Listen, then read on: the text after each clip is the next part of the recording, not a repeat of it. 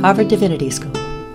Annual Greeley Lecture for Peace and Social Justice Peril to Democracy Racism and Nationalism in America, February 10th, 2022. Good evening, everyone.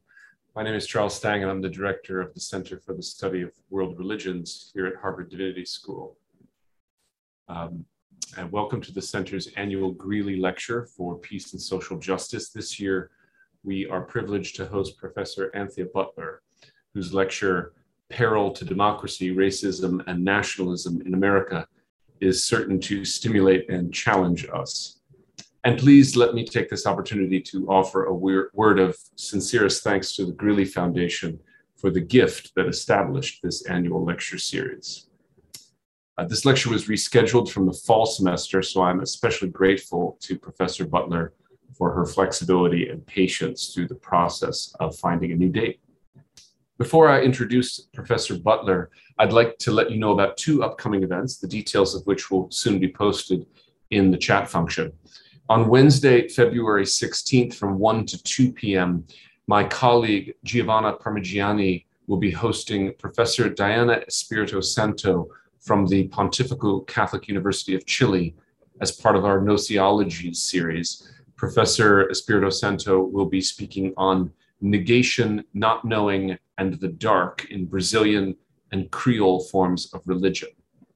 And on the following day, Thursday, February 6th, um, February 17th, forgive me, from 12 to 1, I'll be hosting HDS alumna Anna Della Subin to discuss her new book, Accidental Gods, on men unwittingly turned divine.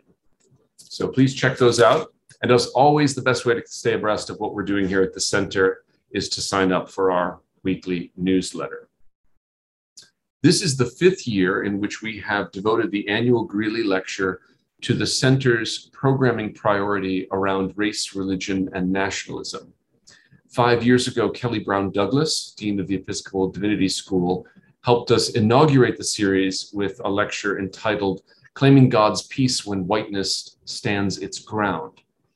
The series is a response to the fact that across the world today, we witness an alarming rise in old nationalisms, each of which deploys, openly or covertly, the rhetoric of race and racial hierarchy and of religion and religious hierarchy.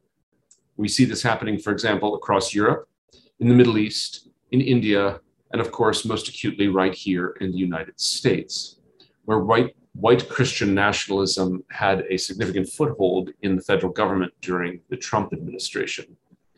This series at the center seeks to examine this phenomenon critically, at home and abroad. We want to ask such questions as To what degree does religion fuel this racialized nationalism? In an American context, for example, how does Christianity support white nationalism? To what degree is white nationalism a sort of religion itself? With its own myths, rituals, and ways of life?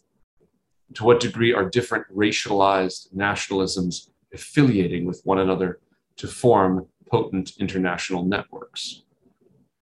A number of prominent Black intellectuals have already spoken in this series. As I said, Kelly Brown Douglas, but also Harvard's own Cornell Brooks, and just last year, Fred Moten. This year, it's a great honor to add to that distinguished list Anthea Butler the Geraldine R. Segal Professor in American Social Thought and Chair of Religious Studies at the University of Pennsylvania. An historian of African American and American religion, Professor Butler's research and writing spans African American religion and history, race, politics, evangelicalism, gender and sexuality, media, and popular culture. Her most recent book is White Evangelical Racism The Politics of Morality in America, published by the University of North Carolina Press. One reviewer said of it, quote, amid all the efforts to make sense of evangelicals' political identity, I know of no one besides Anthea Butler who does so with such a disciplined and historically grounded approach, combined with a fluid, direct, and personal style. While focusing on evangelicals' history, Butler shows how we've all been shaped and indicted by racism, and she doesn't let us off the hook. Professor Butler's awards include a Luce ACLS Fellowship in Religion, Journalism, and International Affairs to investigate prosperity gospel and politics in the American and Nigerian contexts. She was a presidential fellow at Yale Divinity School in 2019 and 20. She's currently a co-director of the Crossroads Project for Black Religious Histories, Communities, and Cultures, funded by the Henry Luce Foundation. And she also currently serves as president of the American Society for Church History. Not surprisingly, she's a sought after commentator, an op ed contributor for MSNBC. Her articles have been featured in the New York Times, the Washington Post, CNN, NBC, and The Guardian. And she's also served as a consultant to PBS series, including Billy Graham, The Black Church, God in America, and Aimee Semple McPherson. As I said, we have an hour and a half together. I'll soon disappear from the screen and Professor Butler will appear. I'll come back to moderate the Q&A. Professor Butler, thanks once again for joining us. The floor is yours. Thank you, Charles. Thank you so much for this invitation, first of all, for the Greeley Lecture. Um, I'm thanking all of you for being here. I realize that on a Thursday afternoon at five o'clock before Super Bowl weekend, you could be doing anything but you might want to be out shopping for food. But you're listening to me, and you're listening to me probably because you're as worried as I am about the state of democracy in America.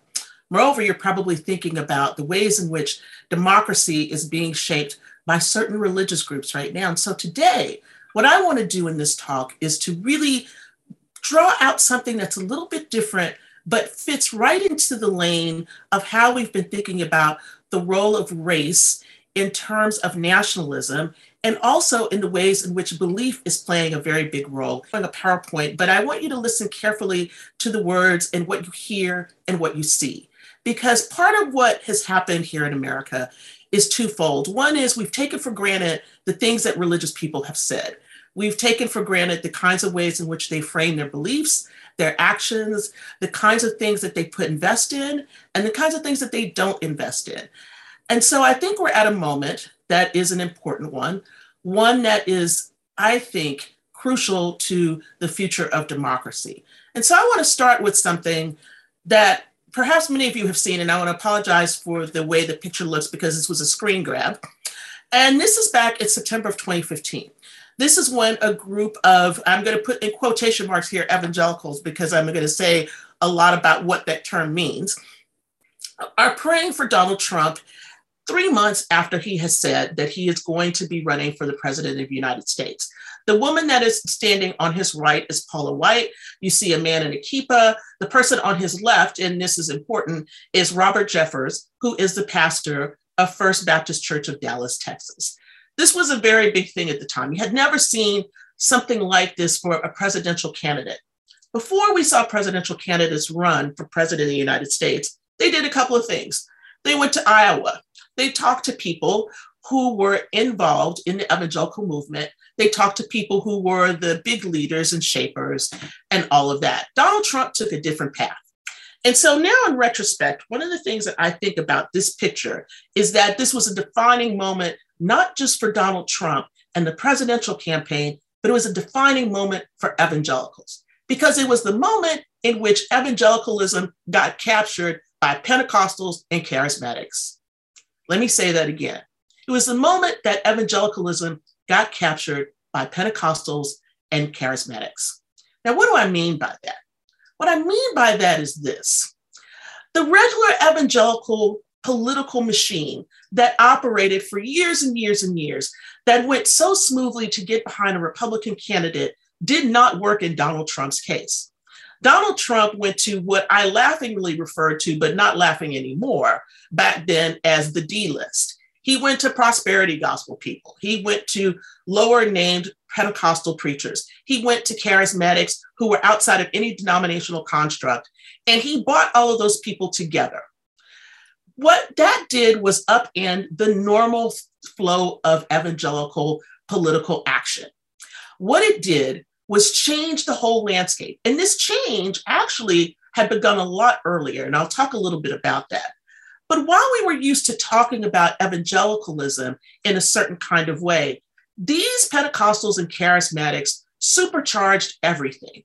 They supercharged it in part because of their beliefs about the nation, which aligned very much with regular mainline evangelicals, but it had a different kind of flavor to it. It had a more militant flavor to it. It had a more power infused flavor to it. And as a result, this made everything change. And so when we get to this moment, a Jericho March in Washington, D.C. on December 12th, 2020, you're probably wondering, what does this have to do with nationalism? Everything. Let me explain. Because Donald Trump embraced these kinds of actors in religion, who we could very well call evangelicals too, but a different kind of evangelicalism, these Pentecostals and charismatics believe that they need to take physical dominion over spaces in order to make sure that God's presence is known. And so after the election that happened, which of course Donald Trump and other followers of his contested, this Jericho march occurred. And you'll see the part it says, Lest the church roar. There's a picture of a lion there to represent Jesus. There's all these flags that are out in front of the Capitol. And you see at the bottom, it's called the March for Trump to demand transparency and protect election integrity. These two marches came together. These are not two dissimilar things, but one and the same thing. And this actually was the precursor to January 6th. And this got missed by a lot of people because everybody just thought it's a bunch of religious people here that are protesting the election because they still think Donald Trump won. No, no, no. It was the opening salvo to 1 6 and the insurrection. It was also a nationalistic salvo, a salvo that infused a power way of thinking about Jesus Christ, his work in the world, and the work that they were going to do to bring their anointed leader, Donald Trump, back into power. And so the intersection of this Jericho march, which is just like you're thinking, a Jericho march is like when they marched around Jericho in the Bible, is a part where people take control and march around and put God's spirit into the midst of things, God's spirit into the midst of the mall in Washington, D.C. And this was the way in which people prepared for what happened on 1 6. If you put this together with the March for Trump, what you begin to have is a powerful religious nationalism that has racial elements at its core. Those racial elements are about certain kinds of things. And it's more about not just race, but about a way in which Americanism is part of the racial construct. Here's a bigger picture of this crowd. And I want to show you this in part because although it looks like there's lots of white faces here, there are all different kinds of people. And I want to point out this sign here in the corner Latinas for Trump. This is a Texas group of Latina women who have been supporting Donald Trump throughout his presidency and after, and also supporting part of the campaign to put him back into office. Now, all of these people have a certain kind of belief system that they're operating with. One thing that they're operating with and that they're coming together is that even though they may not have regular evangelical belief systems, they may not believe everything that Pentecostals and charismatics do, they do have a common shared love for Donald Trump. And that is the thing that bound them together in this kind of nationalistic crusade. And I'm going to talk a little bit about what I think that looks like to you. But I want to go here just to show you the picture of which is the ubiquitous one of the shaman of 1 6 who says, Hold the line, patriots, God wins. While many people thought of this as an insurrection that was about white nationalism and everything else, it was about a certain kind of white nationalism and a certain kind of white American nationalism that was infused by the power of God and invoking God in the midst of this. This particular shaman was also seen, if you go back and look at the um, very long video clip that was made within the Senate chambers. He was the one that invoked Jesus Christ. He said, I invoke Jesus Christ in this room as he began to pray. And so, this invocation of prayer that happened when the insurrectionists came on the Capitol is very important for how we have to look at this movement that is very much taken over in some ways the way that we think normal evangelicalism is supposed to work. And I'm going to talk about that in a minute. It's also about a marriage of two things. And I thought this is a great picture to show the American flag, the Trump 2020 hat and cowboy hat. Jesus is my savior, but Trump is my president. These are the two things that get married together. But what holds them together and what binds them together is a certain kind of belief. And that certain kind of belief is that the dominionism, the way in which God is going to take over and run this earth, and especially run America, is a different kind of thing altogether. So here's where this gets difficult for those of you who study evangelicalism and are thinking, where is she going with this? I have three very big things to say. First of all, evangelicalism is a religious political movement. It is no longer the movement that you thought it was about religion solely. In the American context, we are now talking about something that has been used not only to say that evangelicals are white Christians, but also a part of the Republican Party. And so this is where I would differ from a lot of scholars and historians and move more towards a sociological and a cultural definition of evangelicalism in the present space that we are in. I think that we can no longer think about Bebbington's quadrilateral or all the normal things you think about when you talk about evangelical theology, because it is very clear for the people who are embracing a, a, evangelical label now, and I'll show this in a chart later, that they are not thinking about the same things that we are when we talk about evangelicalism a la Mark Noll or George Marsden or anything else. They are thinking very differently. That's number one. Second, the stream of Pentecostalism and charismatic movements and prosperity gospel, and I'll put that in quotation marks, have overtaken evangelicalism. And Donald Trump and Sarah Palin, to a lesser extent, have kind of helped that happen in the American context. What I mean by that is that their embrace of certain kinds of actors and figures, instead of going after the normal people that you would think about, focus on the family, uh, Family Research Council, and others. These are not the main actors anymore in evangelicalism. And you'll see this when I begin to show you some of the meetings and things that are happening. It's a weird thing to say, but the way that we used to know evangelicalism, a la Billy Graham, is not the same thing anymore. The third thing, and this is the most important thing nationalism now is not just a thing that we talk about for white nationalists who are living in Idaho someplace and our you know, Christian identity movement and all of this other kind of thing.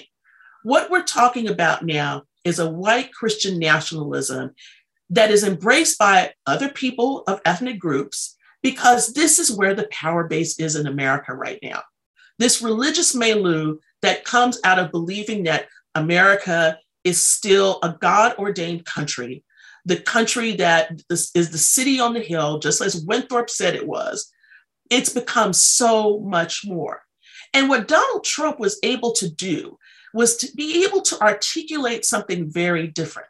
What he articulated was, was that the MAGA, the Make America Great Again, meant that America was losing something and that he could bring it back. But not only he could bring it back, but everyone else could bring it back too if they followed after him.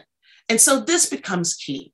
And this is why you see the very heavy, I would say, more than hero worship of Donald Trump. If we talk about the ways in which some evangelicals called Donald Trump King Cyrus and other things that came out while he was president, this becomes a very important thing in terms of thinking about a different kind of eschatological vision for what these people are thinking are going to happen in the world.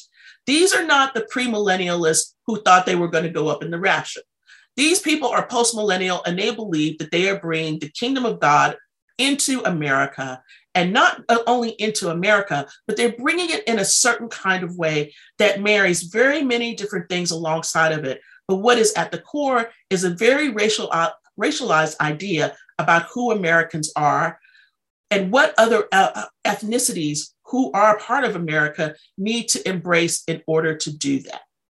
And so, what I want to do today is kind of walk you through all of this from a piece of history to talk about this. And I talk a lot about this in my book in one way, where I'm dealing with racism within the history of evangelicalism.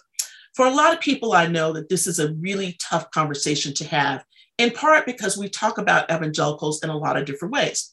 And evangelicals have narrated themselves in a different way too. so I'm not going to play Billy Graham yet. I want to talk about this before I play him. Evangelicals have narrated a story about themselves. That story goes like we were abolitionists, We were missionaries. We went into the world. We preached the gospel. We did a lot of different things that were able to help people during this time period. And so when we write those stories, and when evangelical historians wrote these stories, it was a narrative about doing two things. One is to set down a history that hadn't been written before. But the second part of that history was about to insert evangelicalism into a broader stream of American religious history.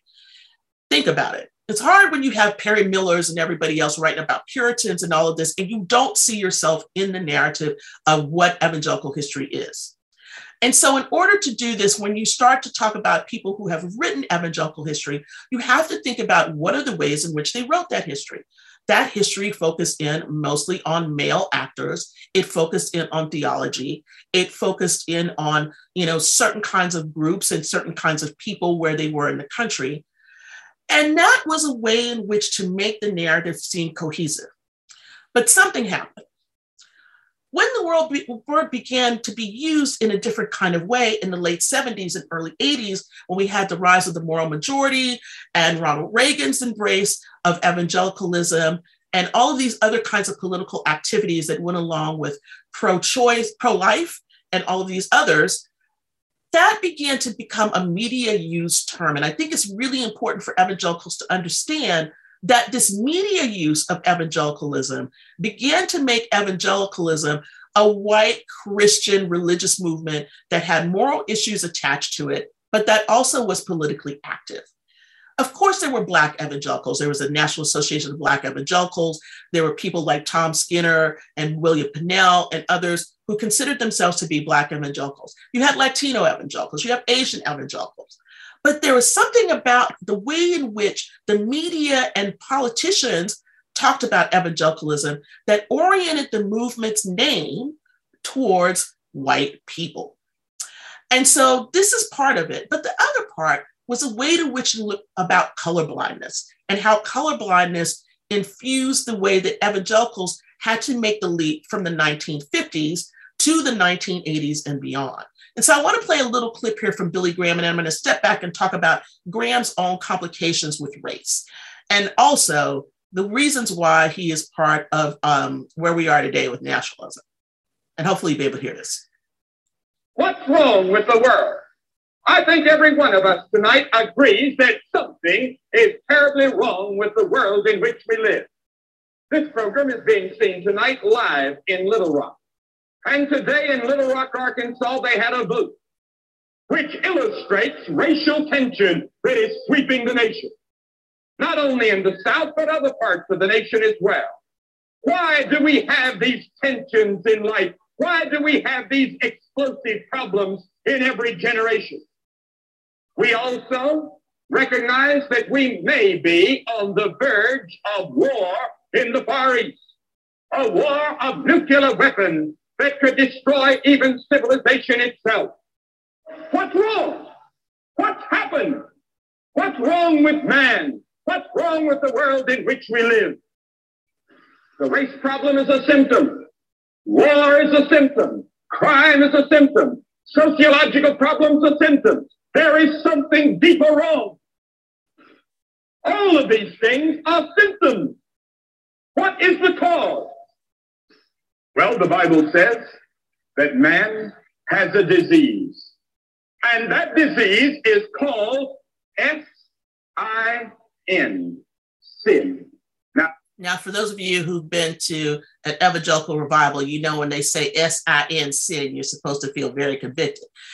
This piece is cut up, but it's cut up for a reason. And, and the reason why is because I want you to hear what he talks about. He talks about race. He talks about the situation in the world, the kinds of ills that are facing everyone. And so this whole thing is about reducing this to one very important thing sin.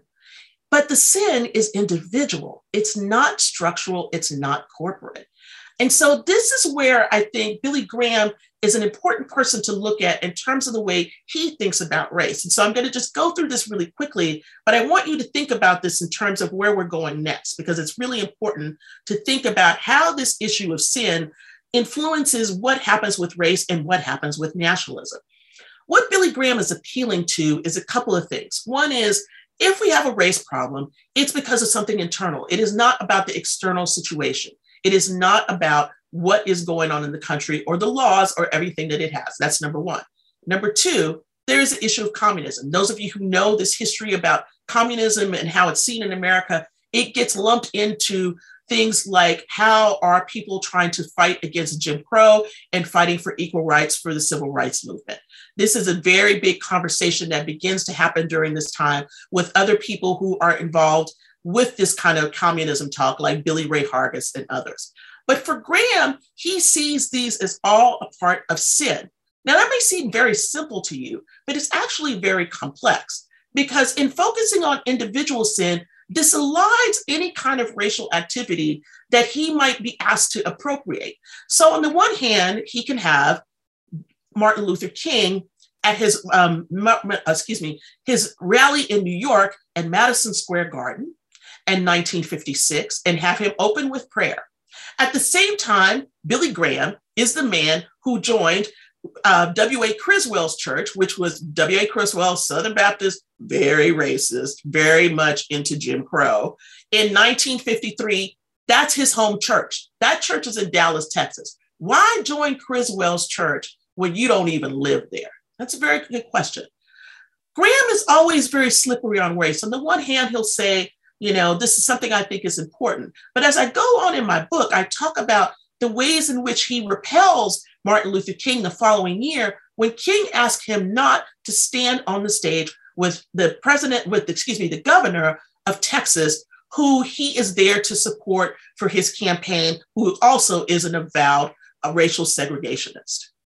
Graham also has a problem with the ways in which people are marching. He doesn't think that you should go against the government that way. And after the march on 1963, the March of Washington, he says, I don't think that this is going to happen until heaven when little black boys and little white girls will be able to walk hand in hand together.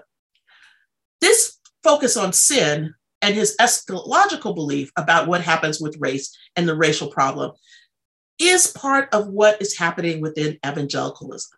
But there's a third piece of this I think is really important. There's a sense in which you have to receive this kind of evangelicalism before you have any hope of becoming part of this movement of God in the country. You have to be able to say that you are part of America, and part of America is embracing God, embracing the ways in which God is appearing in the space of this political figure who also is a religious figure. And you can argue with me about whether you think he's political or not in the 50s. I think he's very political. But you also have to realize that people are being asked to step out of one space to not think about where they might be if they are African American and experiencing Jim Crow, and to say that you must trust God to make your situation right instead of the political situation. And I think this is where things get a little messy because it gets messy for Graham after we see what happens in 68 and Graham has to retack and does something different. And he begins to go into this kind of colorblind talk and has different people to appear on stage with him, which include Andraé Crouch and others. And I talk about this in my book. But he tries to tack and rechange on race, but the nationalism is still there. Okay, so let's get out of this for a minute. Now, I want to bring you up to the 1990s and beyond. And this is where I get to talk a little bit about myself. And this guy who you see here with this funny looking, like a little beard here, and his name, sorry, oops, I'm to go back. C. Peter Wagner. C. Peter Wagner was a Fuller Seminary professor who was responsible for really putting forth two things into the world that were both racial. One was Donald McGavran's belief about homogeneous churches. Wagner had been a missionary in Latin America when he came to Fuller and started teaching in the School of World Mission he began to push forward Donald McGavran's teaching about homogeneous churches and what was more commonly called the church growth movement. This was a big thing in the 1980s. It was a way right in the middle of the Reagan era in which basically church leaders and pastors, especially, were told that you should think about how you can make your church bigger by having homogeneous groups. That meant you should have a white church if you live in a predominantly white area of town. If you're trying to grow your church and you're Black, you should have predominantly Black people there. same thing for everybody else. In other words, we're not going to bring everybody together, but if you have a homogeneous group, you can have a bigger church. And so this was a movement that started in the 1980s during the Reagan era. It's also the era of televangelism and everything else. When I became a student at Fuller, I got two kinds of phone calls when I worked on the switchboard. One call was, Can I have um, C. Peter Wagner's church growth thing? And I'd say, It's another number. You're going to need to call this number. And then the other thing that started happening a little bit later, about a year later, was they started asking for C. Peter Wagner's spiritual warfare. And I was puzzled. I didn't know what spiritual warfare was, at least in that context. But spiritual warfare was something that all Pentecostals knew about and prayed for and everything else. And C. Peter Wagner left Fuller around 1993, 1994, moved to Colorado Springs, and started what we call the New Apostolic Reformation. This movement believes in there are apostles right now here on earth. And you're probably going, How are we getting here? I'm going to get you back to the first picture so quick you won't even know it. What you want to see here is this reclaiming seven mountains. Part of this apostolic movement and part of what other people call dominionism is this. These people believe that they can take possession of the land the Lord your God is giving you for your own. And that's Joshua 1 1. Remember also what was in Joshua? Jericho March. Okay. Business, government, family, religion, media, education, and entertainment. These were the seven mountains that they believe that Christians should be in that they should be a part of. And so this movement begins in the 1990s and really swells to a big number of people in the 2000s. And this little picture down here below, for those of you who can remember back to 2008, is a picture of one of C. Peter Wagner's apostles, Bishop Muthee, laying hands on no other than Sarah Palin. Sarah Palin was a part of this movement while she was living in Alaska as a governor.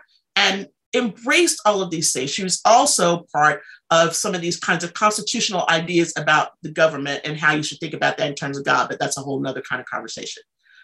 This is important for a couple of reasons. One is this kind of belief system has begun to infuse the kinds of things that we see from people who were involved in the white Christian nationalist movement, and also people who were there at the 1 6 insurrection. And so hold that thought here we go. The one on the left you see is the Reawakening America Tour. I'm not going to talk about that just yet. Let me talk about the response. Move forward to 2011 and August 6th. I happened to be at this particular meeting. The response, a call for, to prayer for a nation in crisis. What has happened since then is that you had the president of Barack Obama, presidency of Barack Obama. This is right before the election cycle of 2012. And the mood in the country with evangelicals, and especially lots of Pentecostals, was that the country was failing and that this nation was in crisis and that everyone needed to pray. And so this movement called the Response, which was a movement of, again, Pentecostals and charismatics and other kinds of uh, prosperity gospel groups, came together to pray in um, the Reliant Stadium in Houston, Texas. These meetings were held all around the country. And so part of what has happened is that you have something that's parachurch. You have these movements that are happening that come out of things like C. Peter Wagner that are not just church based, but a way in which church based people are becoming part of these other bigger groups that bring them together with different kinds of beliefs that are not simply evangelical beliefs. They're not held together in the same way. And so this response was a movement in which they were praying for the nation. When I got there that day, people were blowing shofars. They had on prayer cloths. There were all kinds of things happening. You had speakers like Sam Brownback, who at that time was a senator. You had John Hagee, who is over Christians United for Israel, who has a large church that you're going to see in a minute um, in San Antonio, Texas. And these kinds of meetings bring together a disparate group of people who are not just Christian believers, but they're also political actors. Right here, you see the former governor of Texas, Rick Perry, in front of the American flag and the Texas flag and ready to talk about prayer. If you were holding a notion that we have any kind of separation between church and state in this country, you would be wrong. We don't have one. As a matter of fact, there is no wall of separation. It's just a mess. Let me move over to the other side where you see the Reawakening America tour, Clay Clark. This is the now iteration in 2021 and 2022 of what happens. You'll notice at the top, it has the Health and Freedom Conference. This has a lot to do with coronavirus, but it's also the same kind of meeting. You have a smattering of religious figures plus political figures. And in the front, you have General Flynn, who you're going to hear from in a minute, who is going to expound on this in a completely different way. And you'll see how this comes together in a certain kind of framework in order to form this religious nationalism that's also a white nationalism. All right. But before we get there, let me talk to you about this guy, who is John Hagee, who I just mentioned. Coronavirus, dress rehearsal for the New World Order.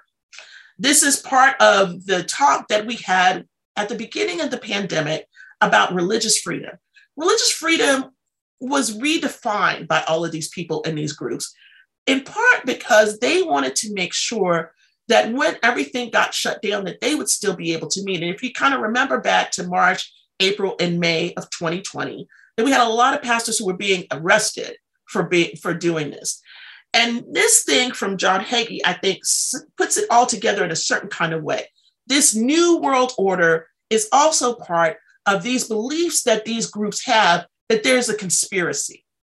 There's a conspiracy about what the virus does, what they are putting into your body, how this is going to open up and usher in something different, and how they need to pray and be in leadership to fight it. Now, you're wondering, why do we care about this? Well, we care about this for a couple of reasons. White evangelical Protestants are less likely to have been vaccinated for COVID 19 than other religious groups. You can just see this 40% of white evangelicals have not been vaccinated. This is much higher than the normal number of white non evangelicals who have been uh, not vaccinated. And this is a little bit more for Black Protestants. You can see the numbers are very low for Catholics, and many Catholics have been vaccinated. Those who go atheist, agnostic, and nothing in particular, high levels of vaccination. But as a group, white evangelicals are the ones who have less likely been vaccinated than other religious groups. This is in part because of this belief system. It used to be that the mark of the beast was going to be a chip or something like that, but now the mark of the beast is the vaccine. Now, all of these things are moving together in kind of a morass, but I want to help you untangle the morass and understand what is happening here. For some white evangelicals right now who are not taking the COVID 19 vaccine, they see it as being not only part of something that their belief system is, i.e., I think it's the, you know, I think wrongly that there are um, fetal tissue cells within the vaccine. They think about it as a patriotic duty not to take it, that they are the ones that are going to be able to keep their children and the nation pure.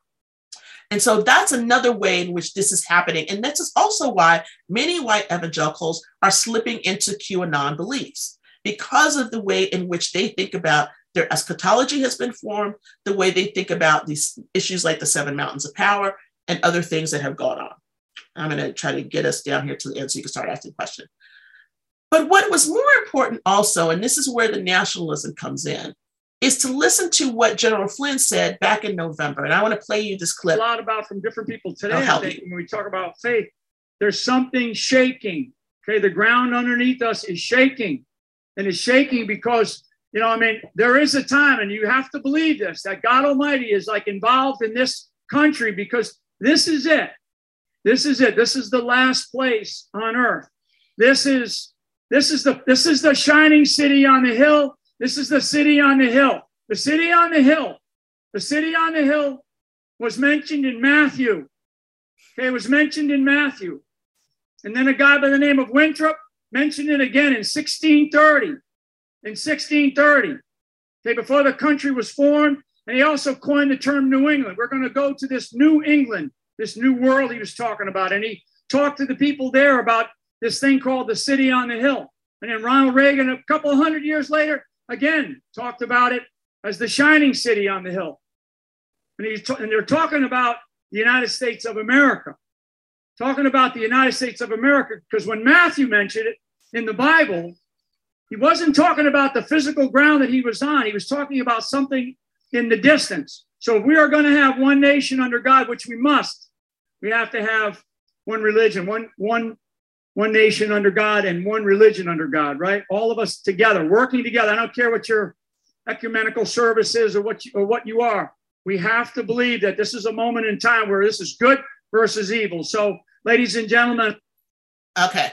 So you're probably going, I didn't know America was in, the, in, in Matthew in the Gospels, but you know, let's leave that aside for a minute. Flynn's statement is really important because what he's doing is he's lining this up. Can you see America in scripture? Can you see America and what John Winthrop says? Can you see America and what Reagan says about the city on the hill? Can you see where America is right now? And that if we're going to be the country that we need to be, we need to be one nation under God and one religion under God. That is a very big move.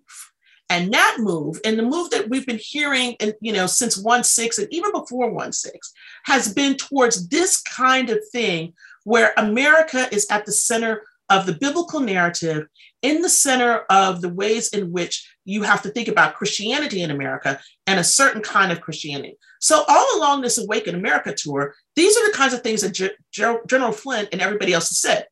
This church where he's at is also John Hagee's church. And of course, Hagee's son, who is now the pastor of it, disavowed the statement.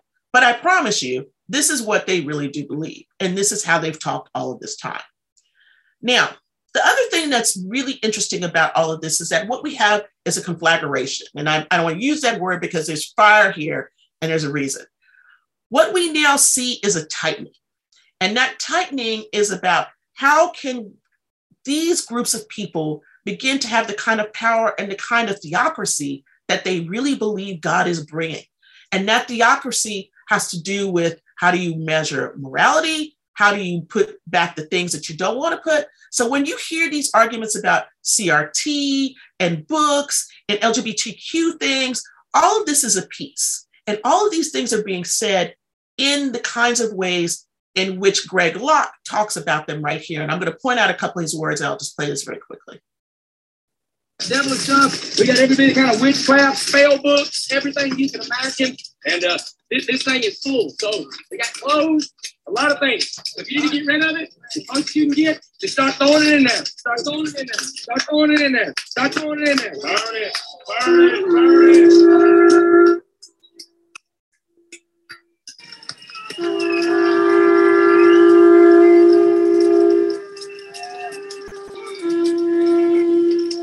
Now I'm going to freeze it right here just to say a couple things. One is you notice that uh, you heard the, the sound in the background. That was the shofar being blown at this book burning that happened a couple of weeks ago in Tennessee. Greg Locke is a pastor who has been talking about a lot of these things. And so, where you see books being banned, where you think about the ways in which people are talking about this or how you can turn in a teacher and all this stuff, all of this is a piece. The piece is about morality, but it's also a piece about fear. How do we keep the narrative of the story that we want to have over America vis a vis other narratives happening? And so I put this little quote here between September and November of last year. The American Library Association received reports of more than 330 unique book banning cases in the US. Challenge totals in 2021 more than doubled from the number from 2020. In other words, what we're seeing is a hardening, a retrenching. And if you think about the ways in which fascism and other things have happened around the world, you know, what do you start to do first? You start to, you know, undermine the kinds of educational materials that are available. You undermine other kinds of things that might give people a different message. So it's no surprise then that 1 6 torched off a lot of things to happen in this country that have antecedents in things that have been happening for the last 30 to 50 years that nobody's paid attention to. Nobody was looking at these actors like, you know, um, C. Peter Wagner and others because they seem to be the fringe. But the fringe has taken over the evangelical movement. And the fringe is what is now defining what this is instead of everybody else. So let me just move this here. Now, let's get to the last couple of things. This is an interesting chart. Between 2016 and 2020, more white Americans began identifying as evangelical Protestants, then stopped doing so. I need to tell you, this is not about any quadrilateral. This is not about belief. This is about identification with whiteness. Protestants who identified the group in 2016, 45%. Those who entered between 2016 and 2020, 4% left the group. We're back at 45% in 2020. Born again, not evangelical. You can see the ways in which people are doing this. Now, what is this telling us, really? This is telling us a couple of things. One is evangelicalism as seen as a way to categorize yourself as a white Christian. and a white American Christian, which I think is the most important thing of all. It brings back a sort of a nationalistic flavor that I believe that is really important. When I was working on Sarah Palin, I came up with a term that I called NASCAR Christians. And this was to take into account those people who had Christian beliefs, but they didn't go to church every Sunday. They didn't have the normal kinds of, you know, things that they read. They watched televangelists on TV. They liked NASCAR. They liked football. They liked these different kinds of things. And they would identify as Christian, but they were not churchgoers. My sense is that these are the people who are identifying as evangelical Protestants now because they see something that marries both their religious beliefs and their political beliefs and their nationalistic beliefs that Donald Trump identified with. Now, here we are at 1 6 again. I want to show a couple of things just very quickly. You notice here on my side where I've got the cursor, this is an African American man holding the Jesus Save sign. If you think that it was all just white people at 1 6, I am here to disabuse you of this notion. That is not the case at all. There were lots more people who were on 1 6 that came from lots of different ethnic groups. What is it that caught them up? What caught them up is the power of this bigger frame of Christian American nationalism, that they saw themselves being able to transcend their racial boundaries and be able to come into that space to be actors and to have the same kind of power that white Christians have in this country. They saw that.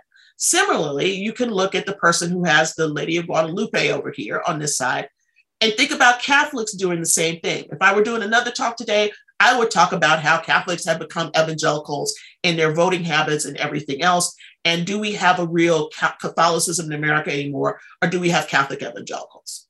I point these out to you because race in this framework of nationalism and Americanism is very complicated and no more so complicated than the last slide I want to show you, which is from today.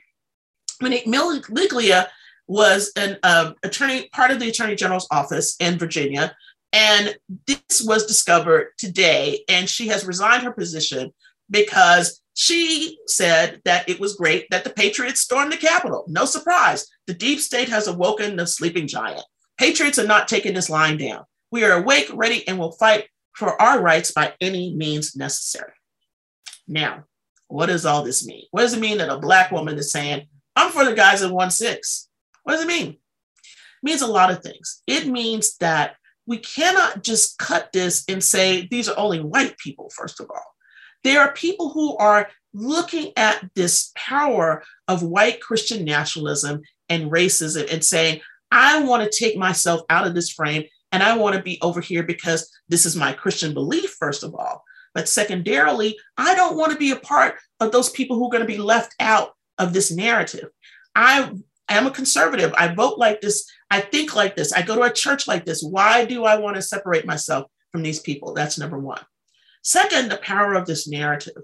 The power of this narrative gives people something that I think is very different. It gives them pride in their nation, it gives them pride in themselves, and it also harnesses these kinds of beliefs that make them think that they are part of history, that history is happening, that history is a way in which they can shape and form it by the actions that they take through prayer, through investigation, through marching, all of these kinds of things. We have not paid attention to this as much as we need to pay attention to.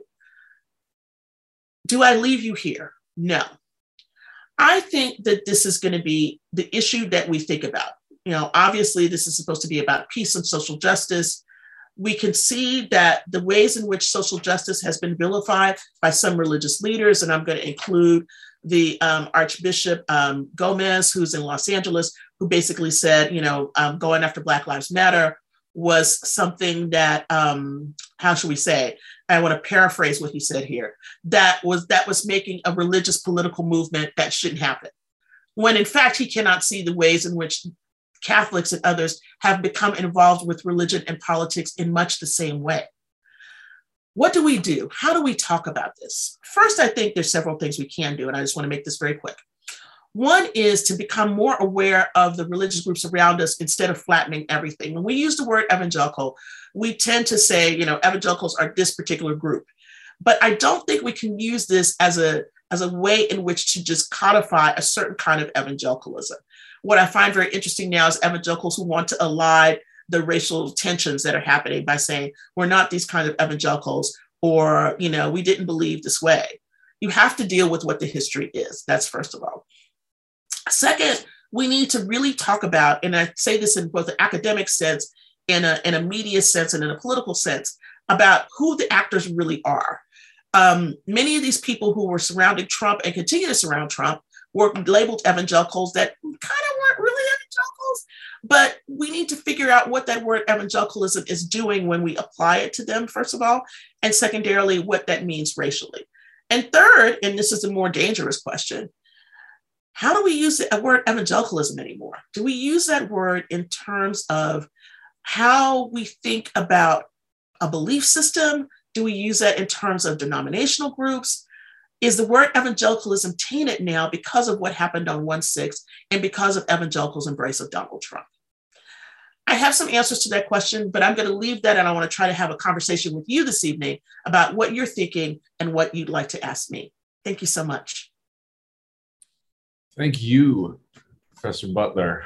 Um, and uh, I've been monitoring the Q&A. Questions are coming in. Um, let me give you a moment to gather yourself and I'll try and find us uh, some good uh, questions. Um, let me begin with this one. Um, Tom Johnson asks Heaven forbid we should have another civil war. They're usually the worst wars. But at least the old Confederacy was far away, across rivers and mountains.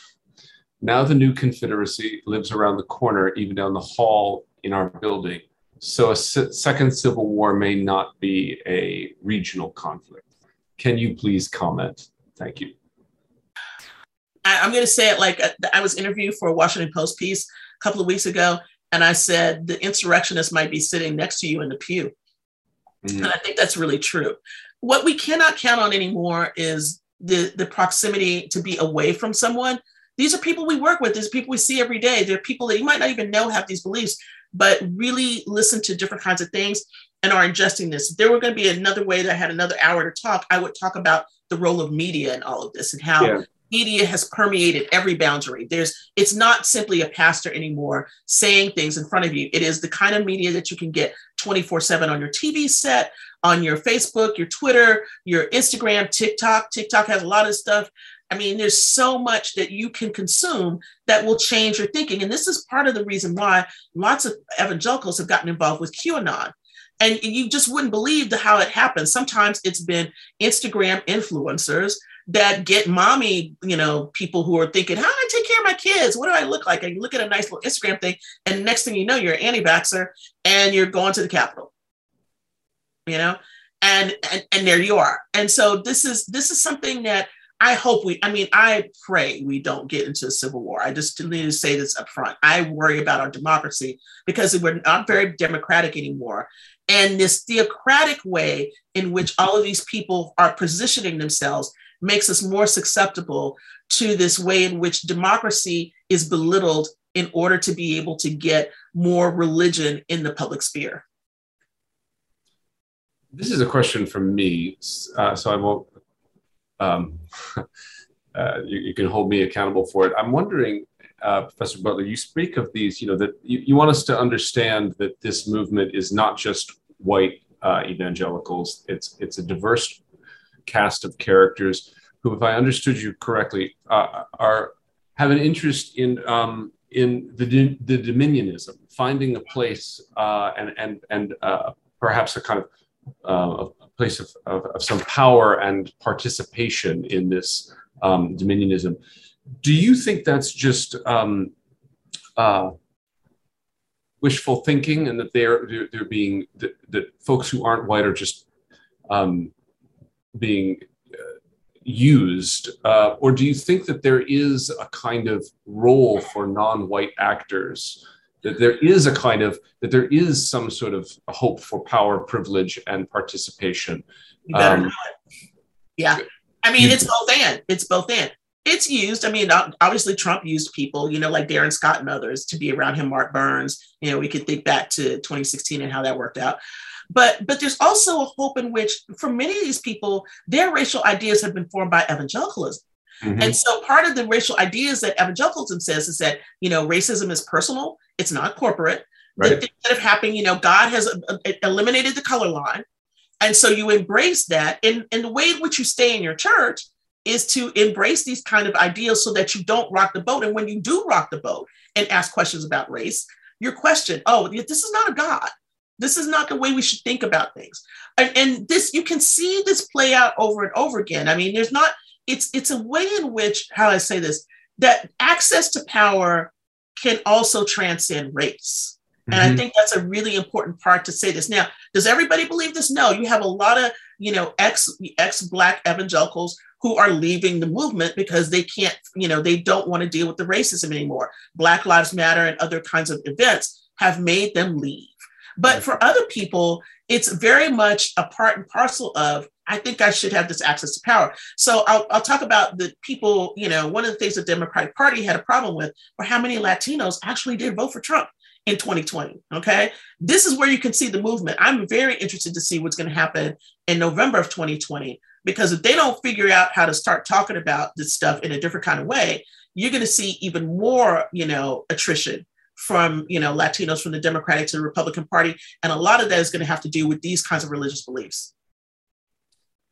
I'm going to combine two questions here. Uh, there's considerable interest in uh, uh, in the international analogs, and, and, I know you're an Americanist; that's your specialty.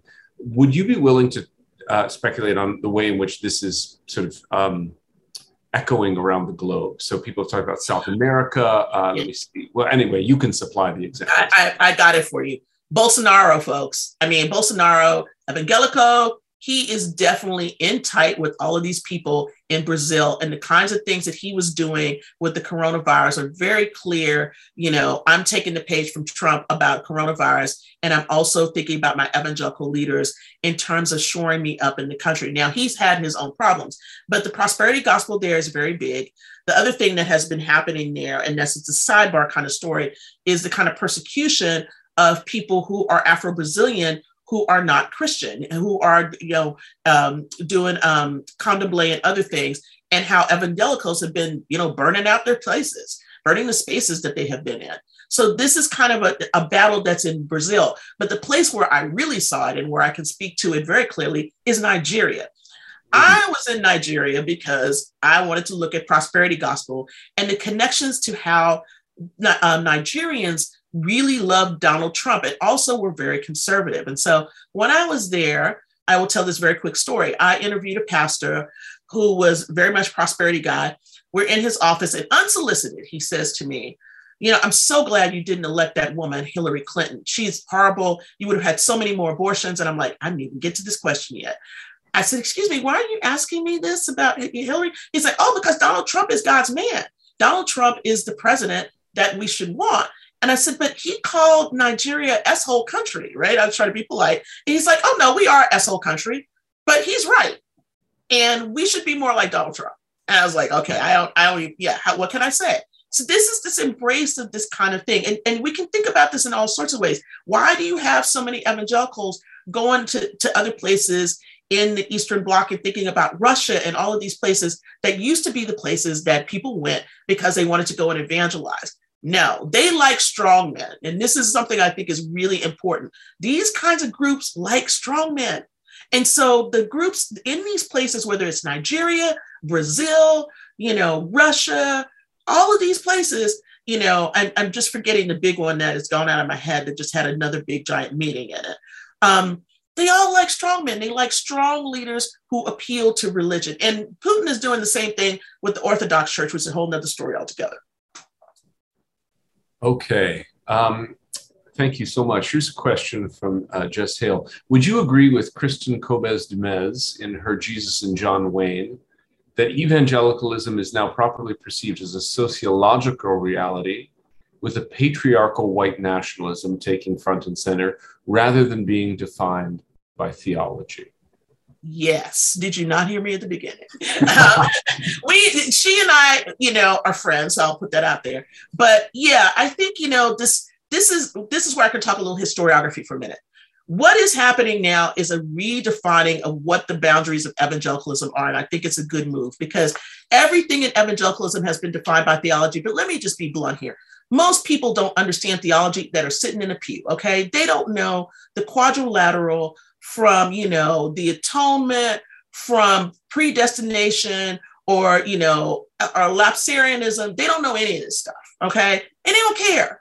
What they care about is what they see and what they hear and who they are supposed to be thinking about politically. So, yes, so I think it's not just Du Mez, but it's other people who are writing about this in different ways. And if we want to talk about that, we can think about it in terms of the racial kinds of structures where we think about evangelicalism and all of that. I think historians have a really good critique to the people who are trained like historical theologians who want to talk about evangelicalism in only that way.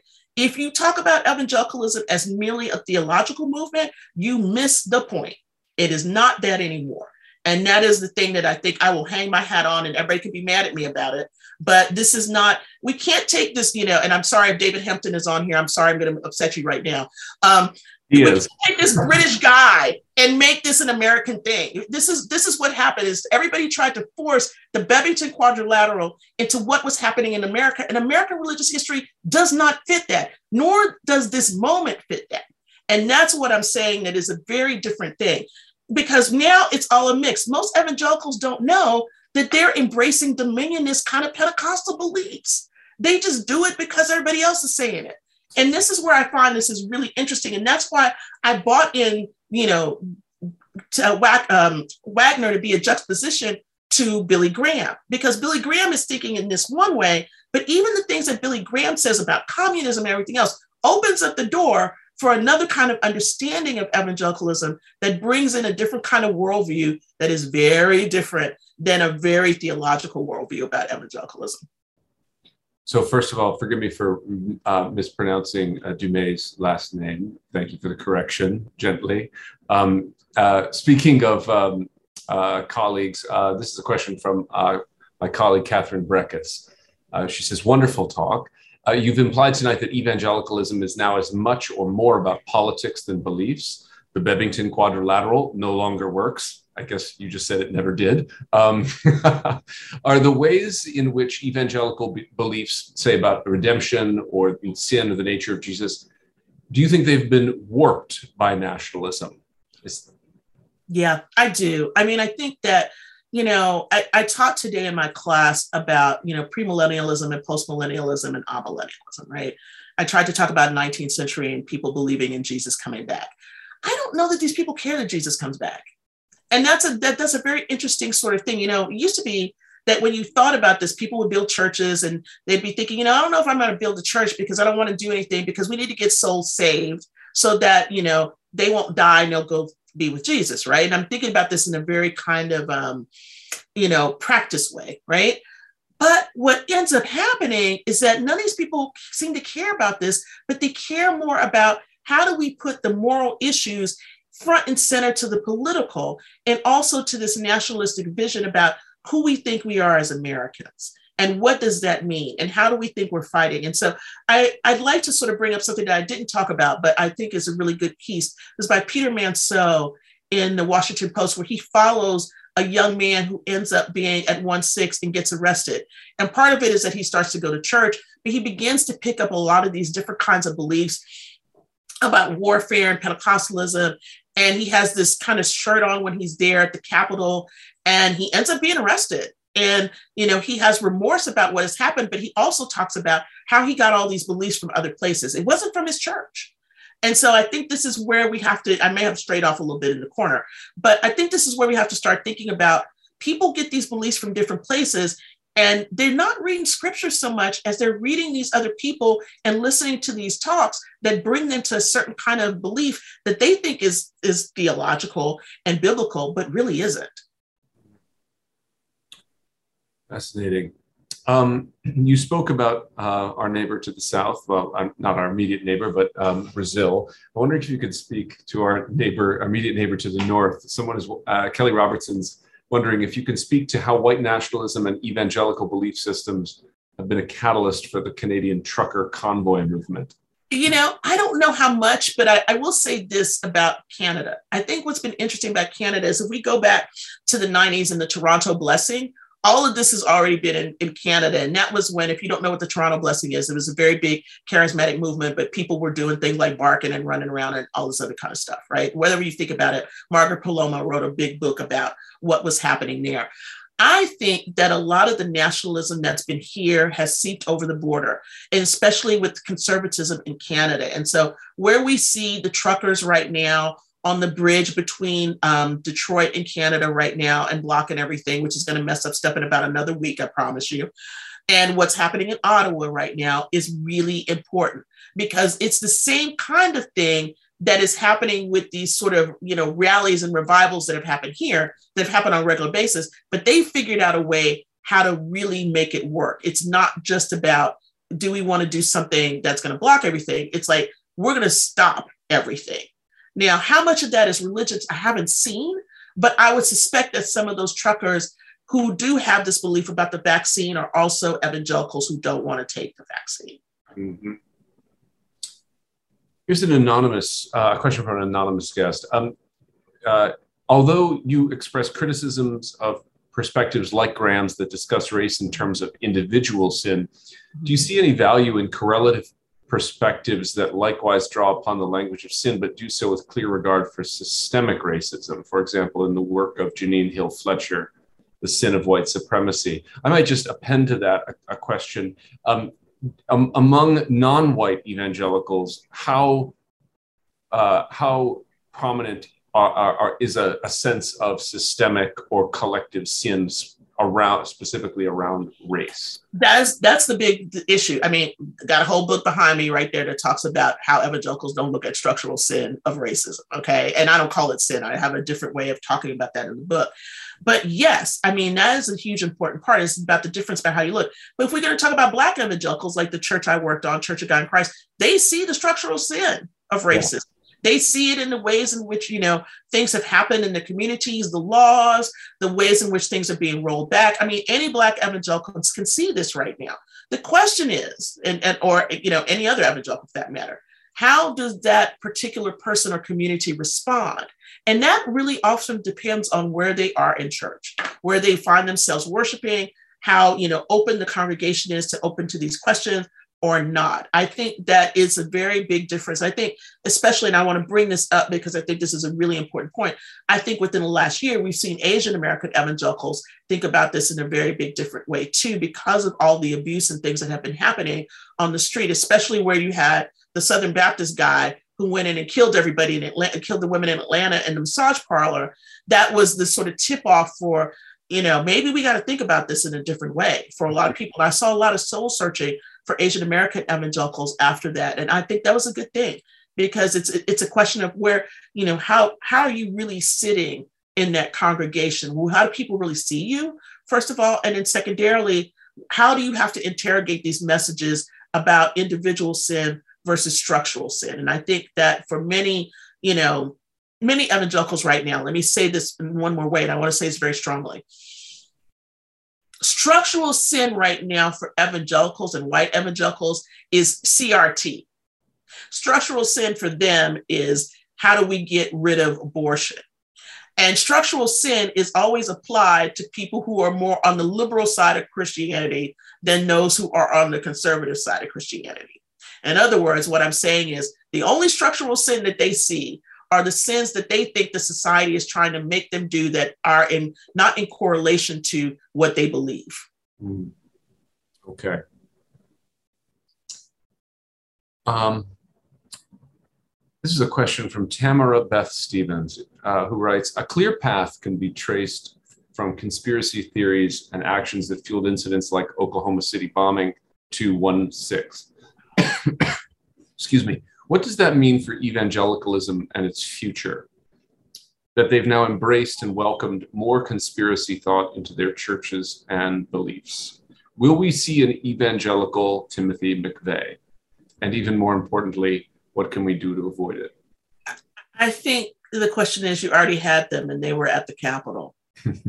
I mean, it might not have been Timothy McVeigh blowing anything up, but there were certainly people who were ready to do violence and who were there at the Capitol and did violence and would consider themselves to be Christians, especially a lot of those guys that prayed in the Senate chamber. They saw themselves as being, you know, uh, the Lord Jesus Christ being over everything that they were doing, except what Jesus? Which which one did you think? Are we going to see more of this? Yes. I mean, when it's babies, guns, and Jesus, as a as a uh, shirt that I saw that was for sale that I wish I had bought back in 2012 at a Palin rally. When it's all babies, guns, and Jesus, you're going to have some violence. And so, what they mean by babies, guns, and Jesus is, you know, basically, I need to have the my Second Amendment right to carry a gun. You know, I'm a believer in Jesus, and I'm I'm anti-abortion. So when you bring those three things together, I mean, I think you know one of the reasons why we haven't seen the last time I think there was like serious clinic violence was the man who shot up the clinic in Colorado Springs, which is, of course, a very Christian bastion, evangelical bastion.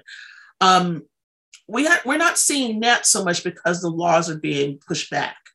What I do think we're going to see is political violence.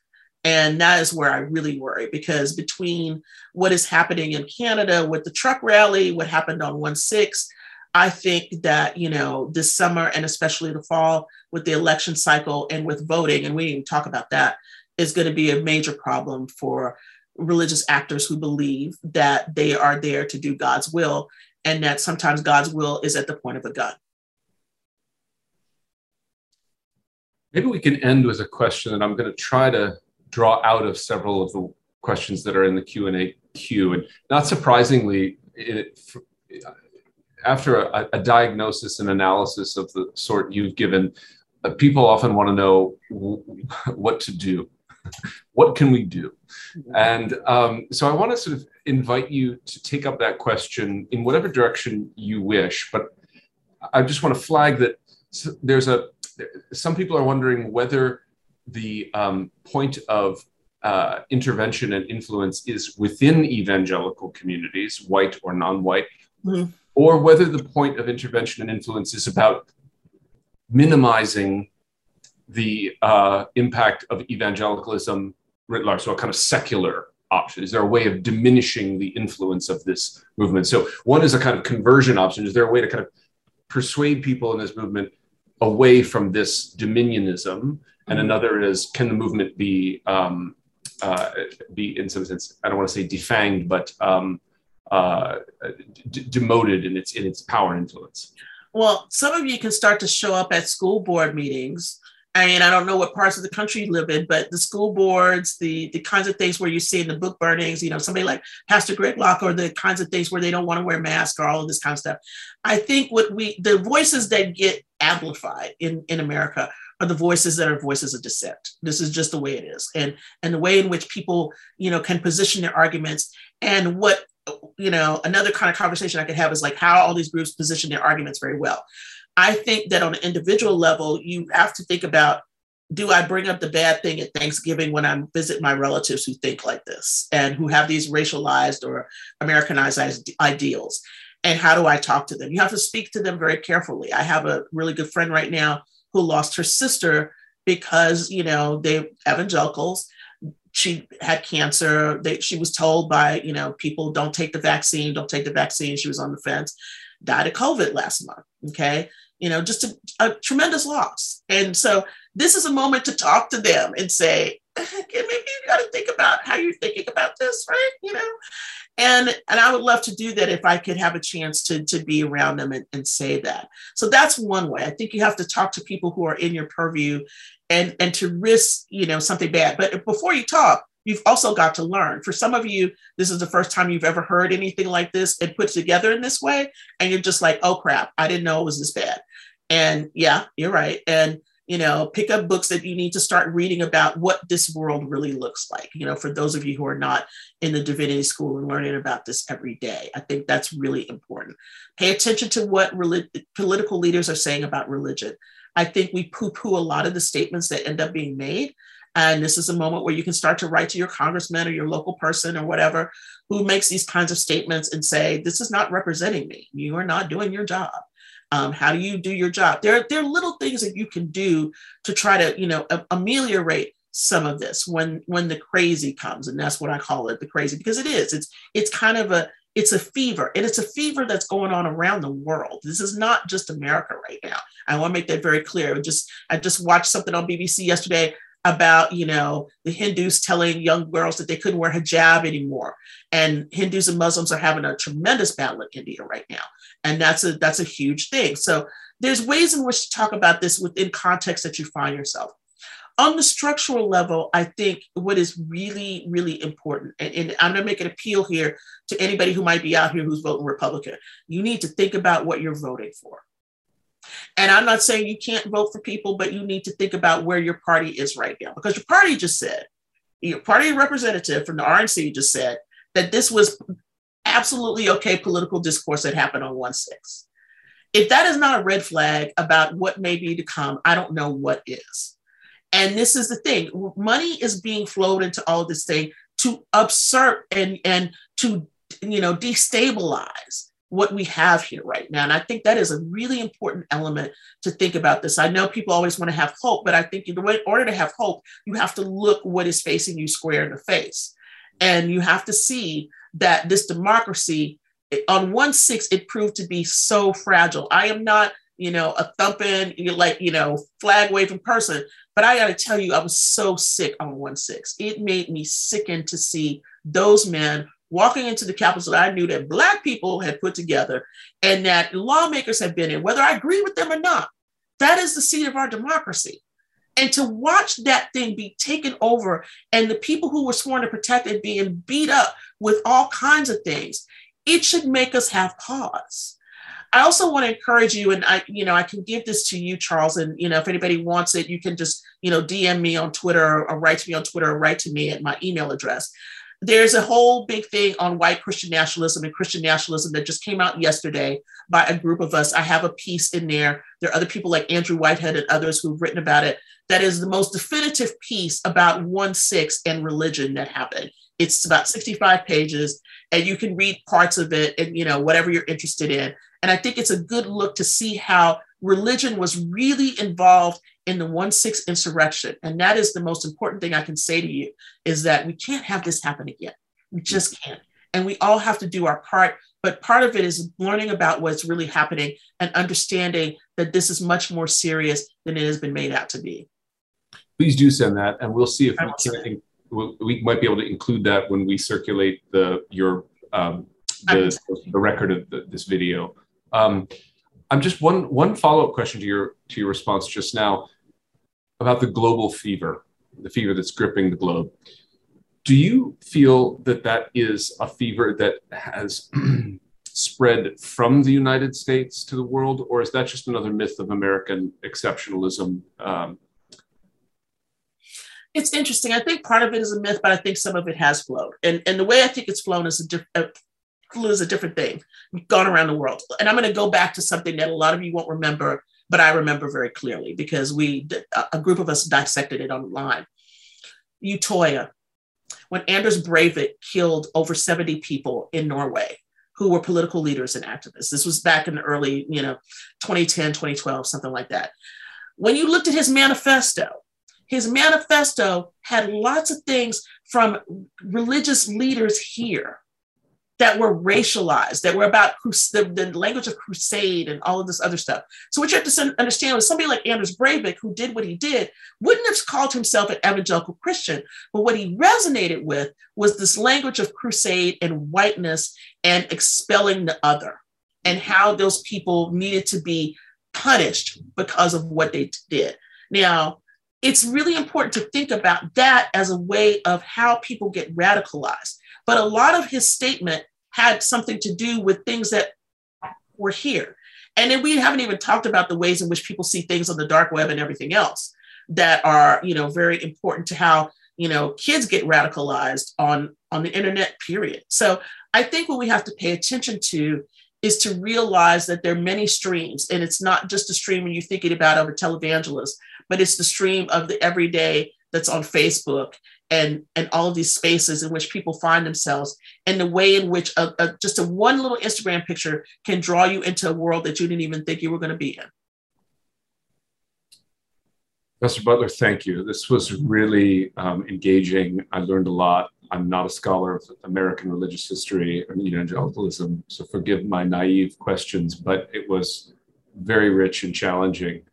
Thank you. Um, and thank you, audience, for sticking with us. Um, and I look forward to seeing you all soon, or rather, having you see me soon, seeing as I can't see you.